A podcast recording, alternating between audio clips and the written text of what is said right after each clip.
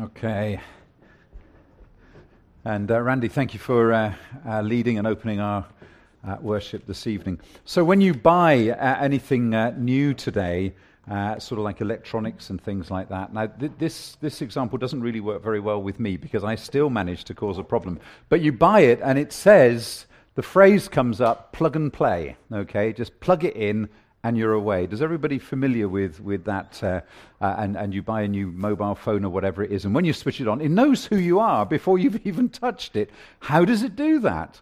Uh, perhaps a new computer or something. even a new fridge that's got a, a display on the front of it. It says welcome to you when you walk into the kitchen. All these things are very, very clever and it's very exciting.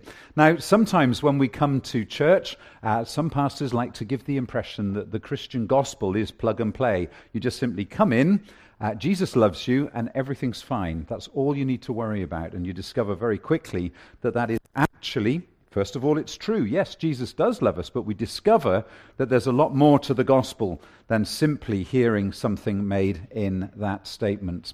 And the section of scripture that was uh, read to us earlier was um, an account which uh, many of us are, are, probably very, very familiar with. Indeed, it is possible that there is somebody here this evening um, who has never heard that before, and so we'll explain a little bit as to what uh, is being spoken of here.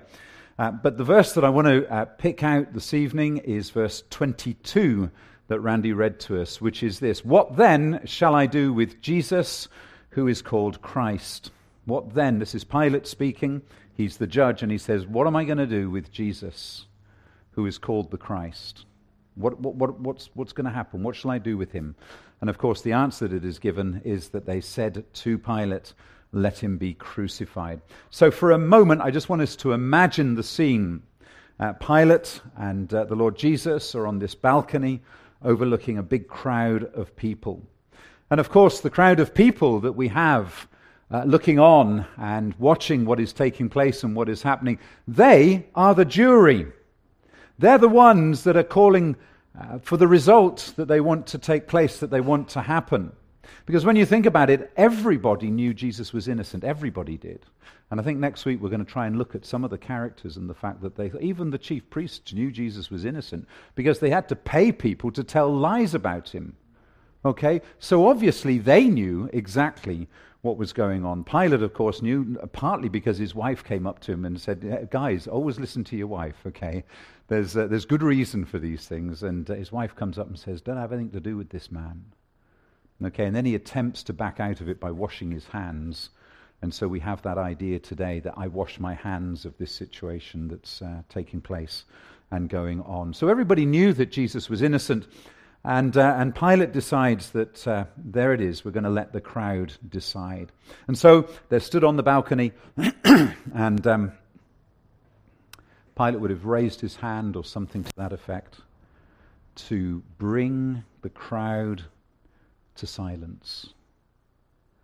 And suddenly it becomes so quiet you could hear a pin drop. And he says, Well, what do you want me to do with this man? And the moment he says that, they give their verdict crucify him. Crucify him.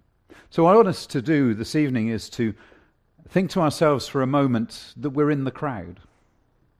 What would we shout? What would we say? What would be our response? What would be the thing that we would call? Over a period of three years, thousands of people lived in the wake of the blessings that had come as the Lord Jesus had preached the gospel. Uh, he raised the dead, and whole families benefited from this. When he healed a leper, both families and communities were helped because no longer was this leper who was unclean, couldn't have anybody within six feet or eight feet of him.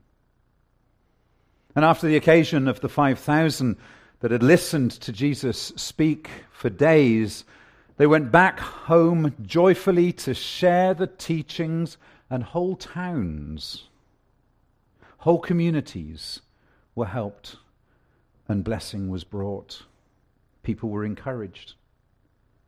The conversation that Jesus had with the woman of Samaria brought good news and the gospel to an entire province.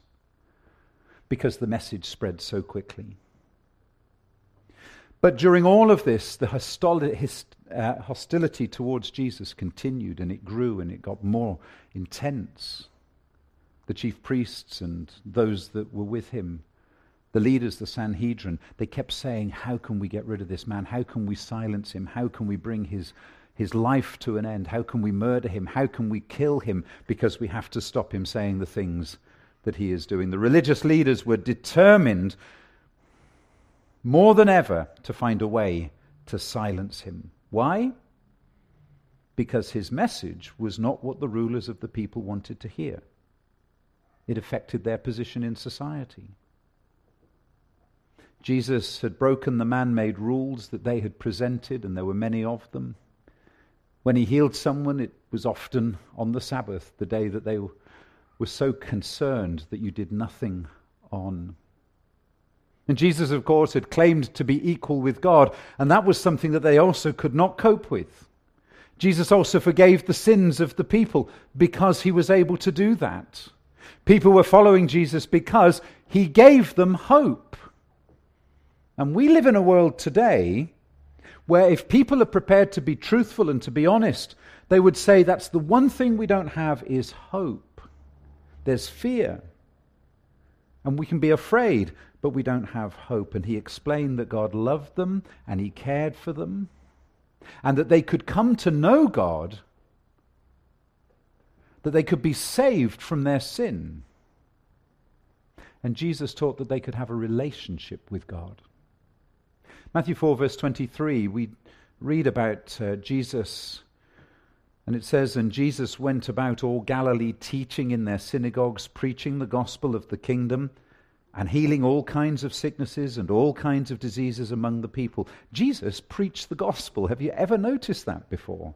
Jesus is the gospel and he preaches the gospel. It's the gospel of peace and he goes out and he preaches it and he teaches it. And people's lives are changed. I want to say to you that jealousy is a terrible thing. Um, rational people who become jealous do irrational things. People commit murder over jealousy. Sometimes the most insignificant thing that we would consider, but to that person it's become a big thing.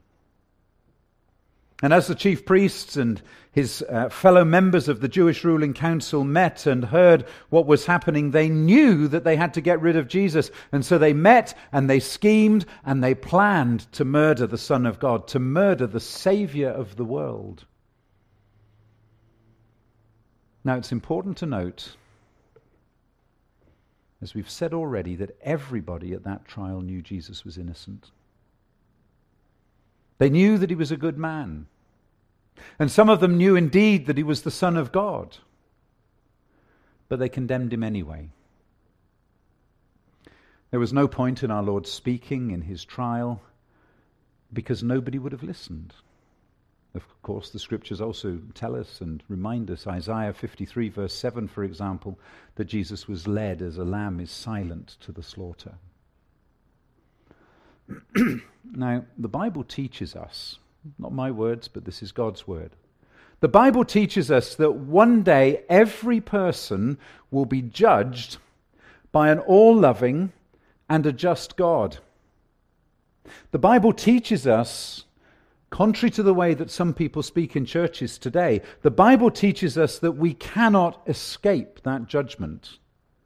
There's no slipping around the back door, so to speak, trying to get away from having to face that judgment.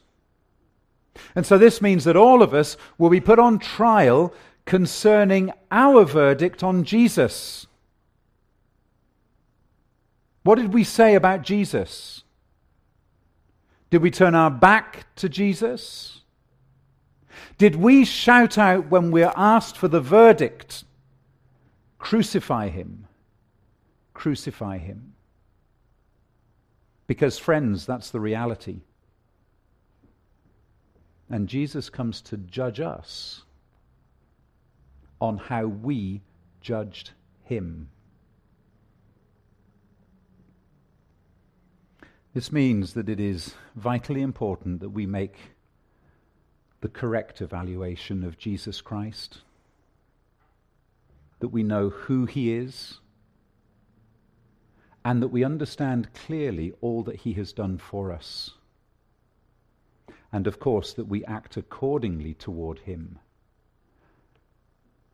that we listen to him and we hear him speaking to us, and that we receive from him the precious gift of life that he gives to all those who call to him for salvation. Now, we're going to read some verses a little bit. Uh, uh, in fact, we touched on them this morning, but a bit further. So, we're going to turn to, uh, to um, Acts. Uh, so, again, if you have a Bible handy, please uh, do so. We'll turn to Acts chapter 2 again, and uh, this time we will read um, verses 21 to 24 and then 37 to 41. Peter is preaching here. He's preaching a sermon to a crowd of people who have gathered in Jerusalem. And as we saw this morning, this uh, crowd of people are from all over the known world at that time. They had all sorts of strange names as to the, where they were from. Uh, they would have spoken uh, different languages, perhaps, and so on.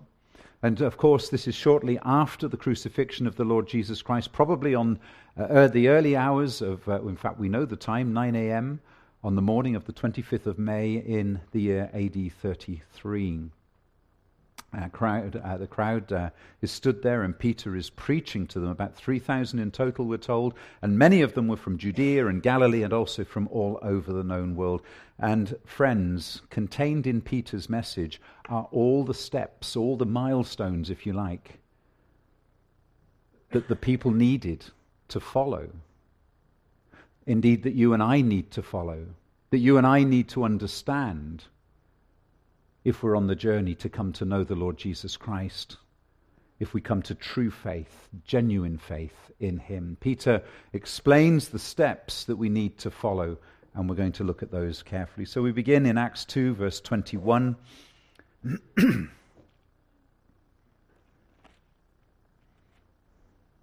uh, 21 to 24. And it shall come to pass that whoever calls on the name of the Lord shall be saved. Men of Israel, hear these words Jesus of Nazareth, a man attested by God to you by miracles and wonders and signs which God did through him in your midst, as you yourselves also know, him, being delivered by the determined purpose and foreknowledge of God, you have taken by lawless hands, have crucified and put to death whom God raised up, having loosed the pains of death, because it was not possible that he should be held by it. And then we go forward a little bit further into verse 37, and we read, Now when they heard this, they were cut to the heart. And said to Peter and the rest of the apostles, Men and brethren, what shall we do? Do you hear the urgency and the call that they have? And then Peter said to them, Repent and let every one of you be baptized in the name of Jesus Christ for the remission of sins, and you shall receive the gift of the Holy Spirit. For the promise is to you and to your children and to all who are afar off, as many as the Lord our God will call. And with many other words, he testified and exhorted them, saying, Be saved from this perverse generation. Then those, wait for it, who gladly received this word were baptized, and that day about 3,000 souls were added to them. And they continued steadfastly in the apostles' doctrine and fellowship, in the breaking of bread and in prayer. Then fear came upon every soul and many wonders and signs were done through the apostles. And we thank God for his gracious word and what words they are as well. Peter's message is beautifully put together, and of course it would be because it's the Holy Spirit that's at work here. They've just gone through uh, that period of, uh, of Pentecost just a short while before, and here is Peter, and he's standing up and he's preaching, and the Holy Spirit is speaking through him, and the crowd are able to hear what he has to say. And we see that people responded as he explains to the people, to the people in his congregation.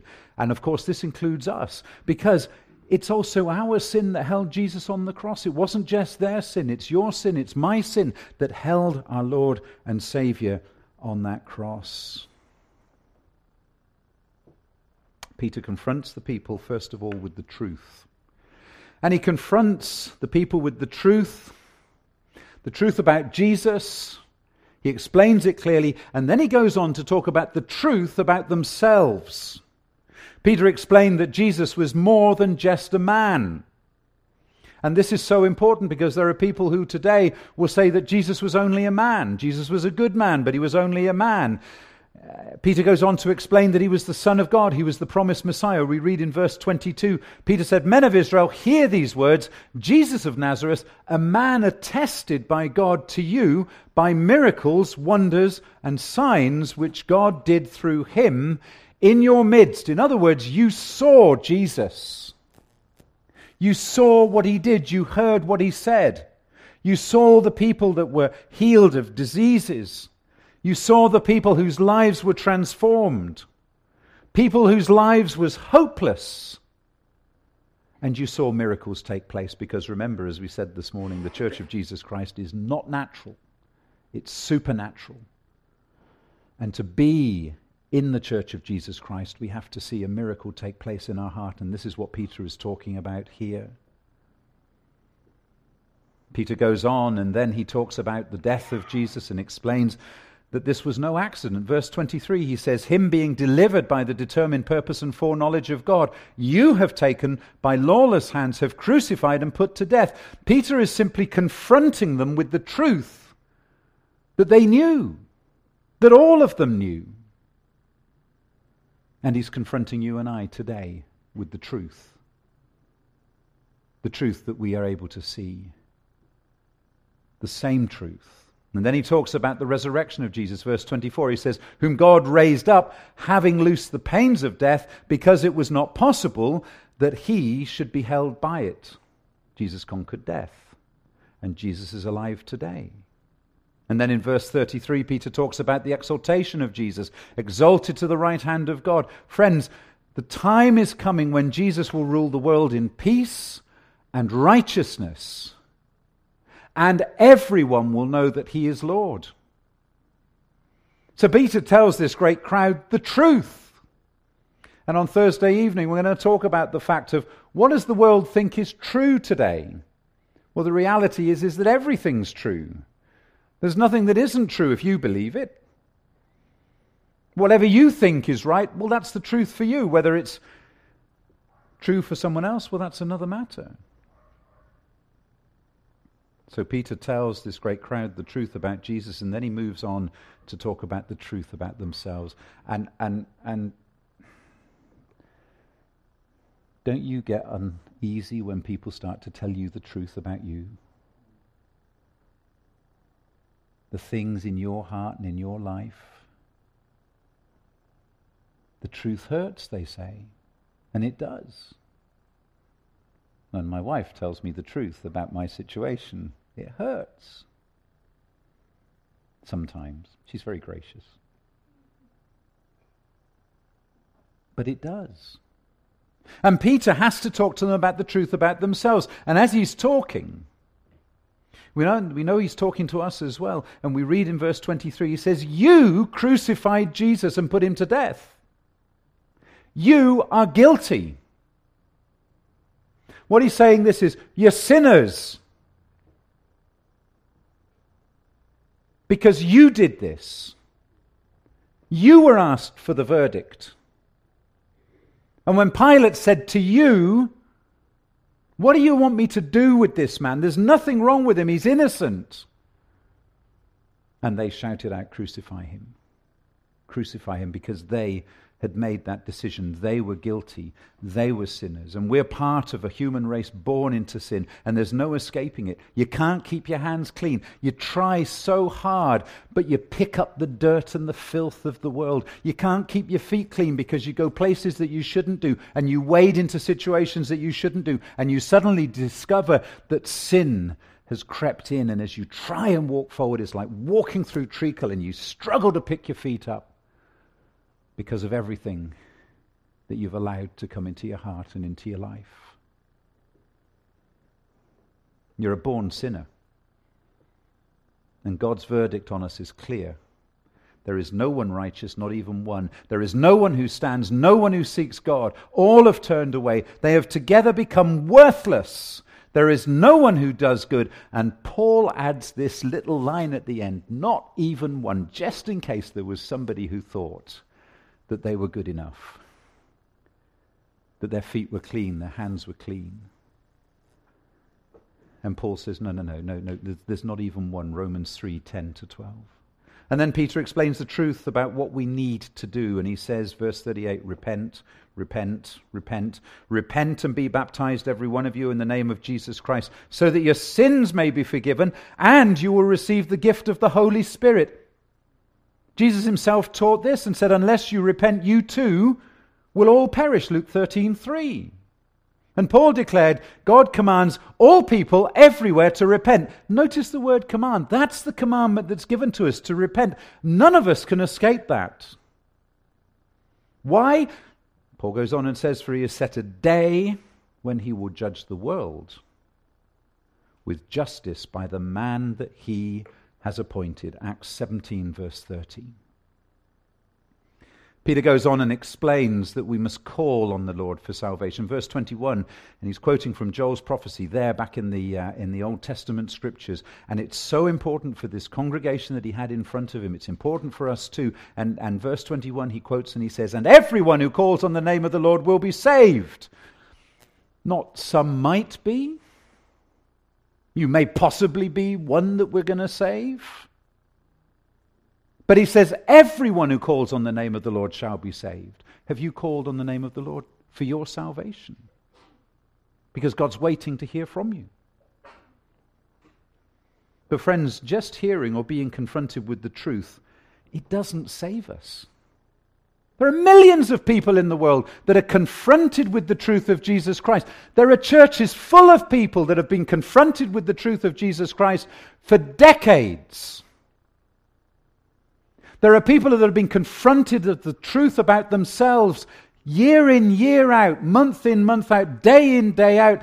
They've been confronted with the truth and they may feel some sort of solace there, but it won't save them. It will not save you.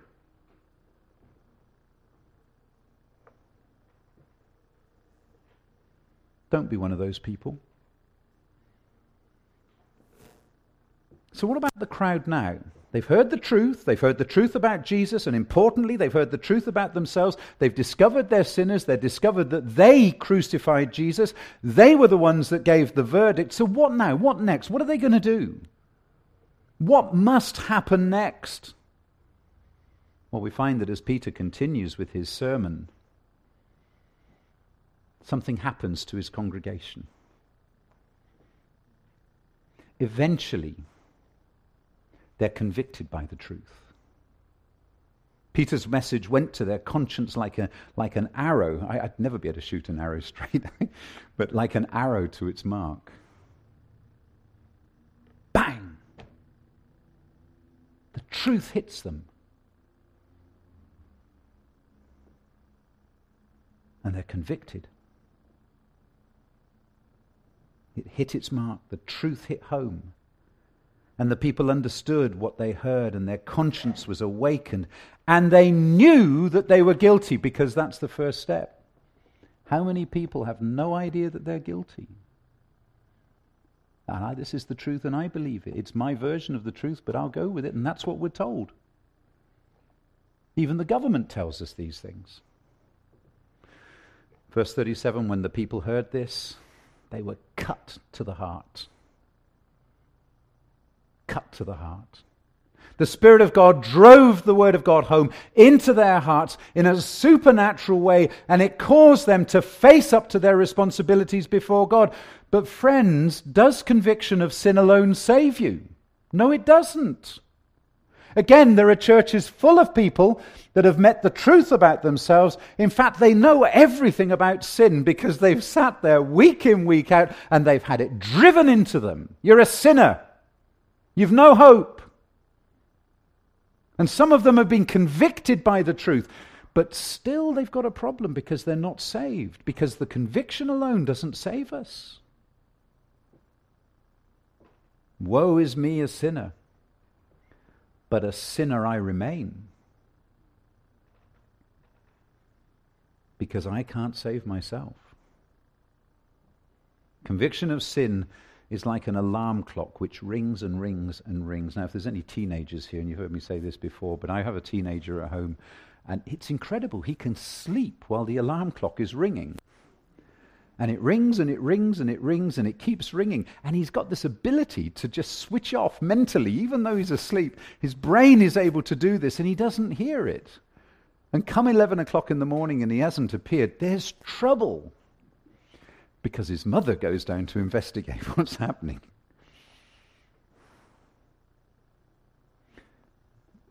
But that's what it's like for us, spiritually speaking.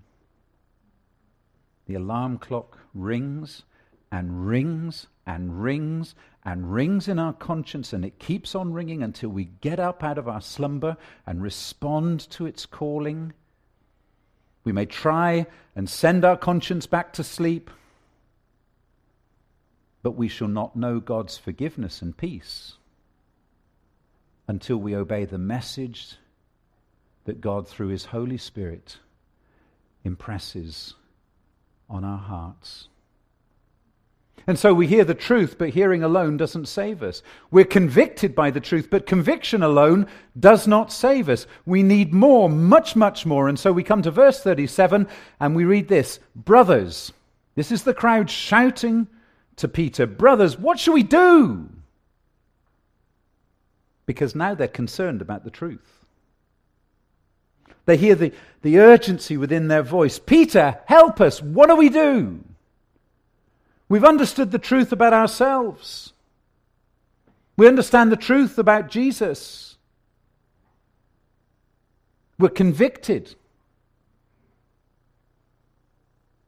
But what do we do? Peter, help us. Peter, we need to know how to handle this guilt because their minds are enlightened, their consciences have been awakened, and now their hearts are challenged. And Peter graciously and gently points them to Jesus. Now, Acts was uh, written by Luke. Luke was a medical doctor, and I think it's interesting that in uh, Luke chapter 5, verse 31 and 32, Luke explains it for us. He was a doctor, as I say, and he uses words that uh, were probably very familiar to him. And he says, This is not the healthy who need a doctor, but the sick. You know, don't come and waste my time if there's nothing wrong with you. I have not come to call the righteous, but sinners to repentance.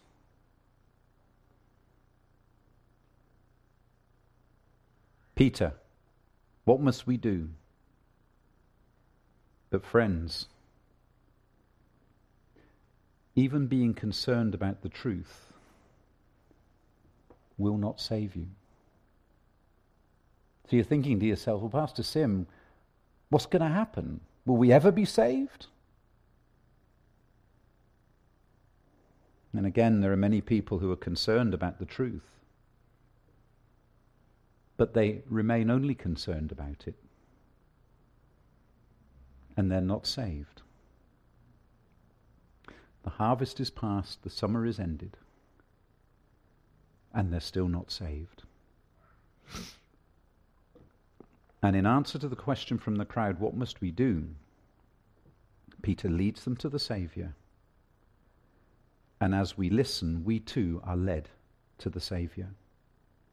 Peter looks at the crowd with love in his heart and concern in his voice, and he says, This is what you need to do. You need to repent of your sin.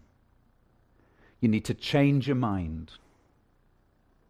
You need to change your direction. Now, this is an example which those of you who know me will understand that uh, it's a good one. So, just supposing uh, I feel led strangely to go to parachute jumping classes, okay? And uh, it all begins on the ground, and you sit in a little classroom, and the guy tells you what's going to happen, and he talks about how a parachute works. Uh, he shows you that uh, if you pull this cord, bing, the parachute jumps out, and you'll land safely. And then he tells you how to land properly. Now, as I said, for those of you who know me, I have trouble going up a step ladder, let alone flying at seven or eight thousand feet in a little aircraft, and then the door open. okay, and who in their right mind would ever do such a thing? okay, and and you know that that wouldn't be me because I'm scared. And finally, the day comes when I go up in the aircraft, and this part is pure fiction, it would never happen. Okay? And the chap says, Okay, all right, folks, all ready. And there's this line of guys waiting, girls as well, wanting to jump out. And then it comes to me. Okay? And I'm there. And I'm hanging on to each side of the doorway. Okay, and I'm looking out. No, I'm not. I'm, I wouldn't even get that close. And, and, and then this, this little girl behind me says, Are you going to jump or what? Okay. And I say, No, I'm not. In fact, the fear is building. There's no way that I can do this. I know there's some of you who've, who've done this, and you're thinking, you know, how is it possible that you could be in such a state? But it's awful. I have this terrible fear of heights, and always have done. It's just, it's just there. And, and, and and my legs grow weak. My stomach is telling me that everything is wrong about this. And I turn round to the instructor and I say, No, I'm not doing this. Instructor says, Go ahead, you can do it. Everybody's shouting, You can do it. And I say, No, I can't because I've changed my mind. I'm not going to jump. And I don't jump. And that's repentance. Because I've changed my mind in a decisive way. That story illustrates how, de- how repentance works. Repentance is a change in the way I think that leads to a change in the way I live. When you really change your mind about something, it's going to change the way that you think about it, the way that you talk about it, the way that you feel about it, the way that you act about it. And I'm suggesting to you very, very clearly, very strongly, that true repentance is not just some mental game that you play in your mind. True repentance is a decisive change in direction.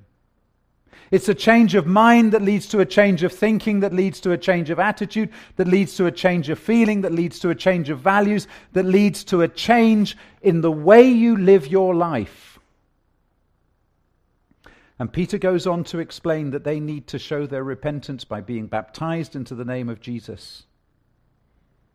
He says, Yes, repent of your sin, but show that you belong to Jesus by being baptized. And he reminds them that they should come to faith in the Savior, and then they will be filled with the Holy Spirit.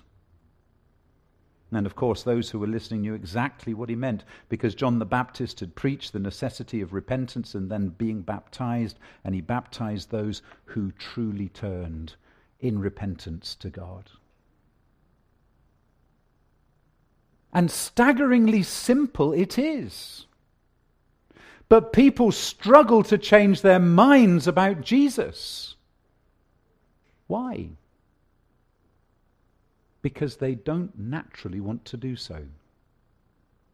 You see, repentance is a basic and essential part of the message of the entire New Testament.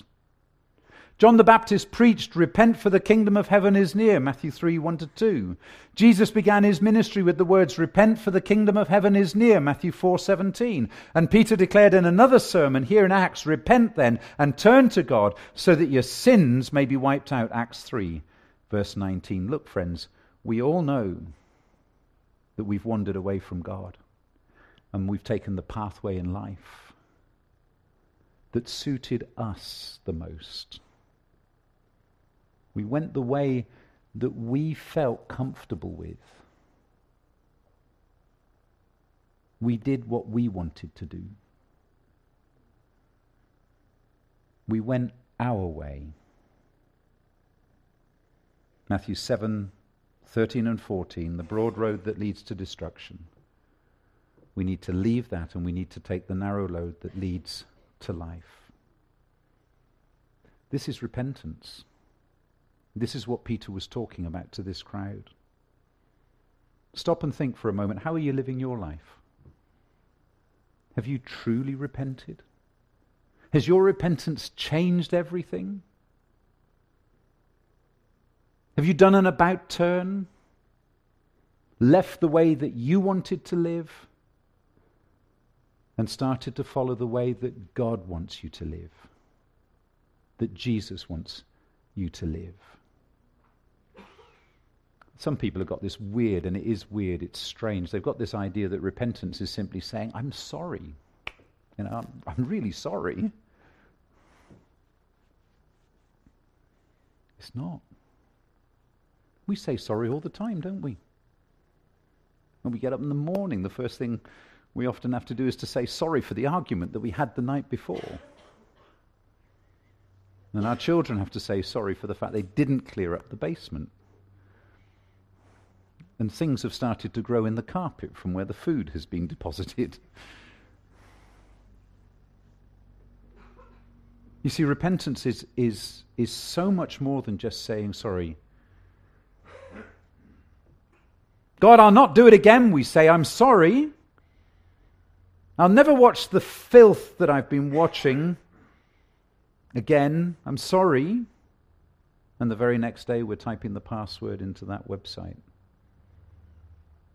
And we're watching it all over again. And the day before, we were sorry. And we really did mean that we didn't want to do it again. but we hadn't repented. I won't touch another drop.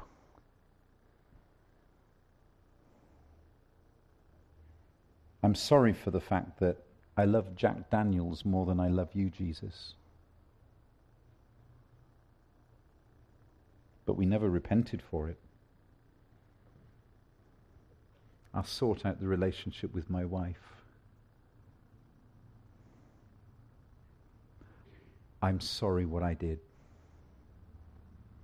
And then we find ourselves continuing, and the f- affair goes on. Repentance is so much more than just saying sorry. Repentance means showing that we are sorry by the changed life that we live. You see, you can't follow Jesus Christ without forsaking sin. And some of us have convinced ourselves we can. Repentance means to leave the sin I loved before and to show that I am in earnest by doing so no more. So we've repented. And now we need to call to the Lord because even now there is more that must happen. And you're thinking to yourselves, how much more, Pastor Sim, do I have to do? to see my salvation real and true. Verse 21 says, And everyone who calls on the name of the Lord will be saved. Many needed people here called on Jesus for help during his earthly life, and he heard and he answered all their cries. Nobody went away disappointed. And the promise of Jesus still holds good today. If we call on him, he will save us which means delivered from the power and the penalty of sin. And now we come to the most wonderful promise in Scripture. We see it here in verse 41. And some of you will think that I've got an ulterior motive in saying this, and I haven't. Listen carefully. Then those who gladly received his word were baptized. Now, why are these, so, these words so wonderful? It's, it's not because this is a Baptist church and I'm a Baptist. It's not because they tick all the right boxes as far as we're concerned. Yes, they do tick all the right boxes. But the reason that these words are so wonderful is that they show that the crowd accepted the message that Peter had brought to them. Because they heard it, they responded to it, they accepted it, and they showed that acceptance by simply saying that we will be baptized. We will show. And they were gladly, those who had received gladly the word, were baptized. The people were willing not only to receive God's word from Peter, but also to receive Jesus Christ as their Lord and their Master, as is obvious by what followed in the remainder of the chapter. And if you've time, read it. Beautiful. Believing and receiving are key words in becoming a believer, a disciple, a follower of Jesus Christ. We believe the truth about Jesus, and then we allow him to take control of our lives. John 1, verse 12 says, Yet to all who received him, to those who believed in his name, he gave the right to become children of God. And of course, Peter also promised that those who repented would receive the gift of the Holy Spirit.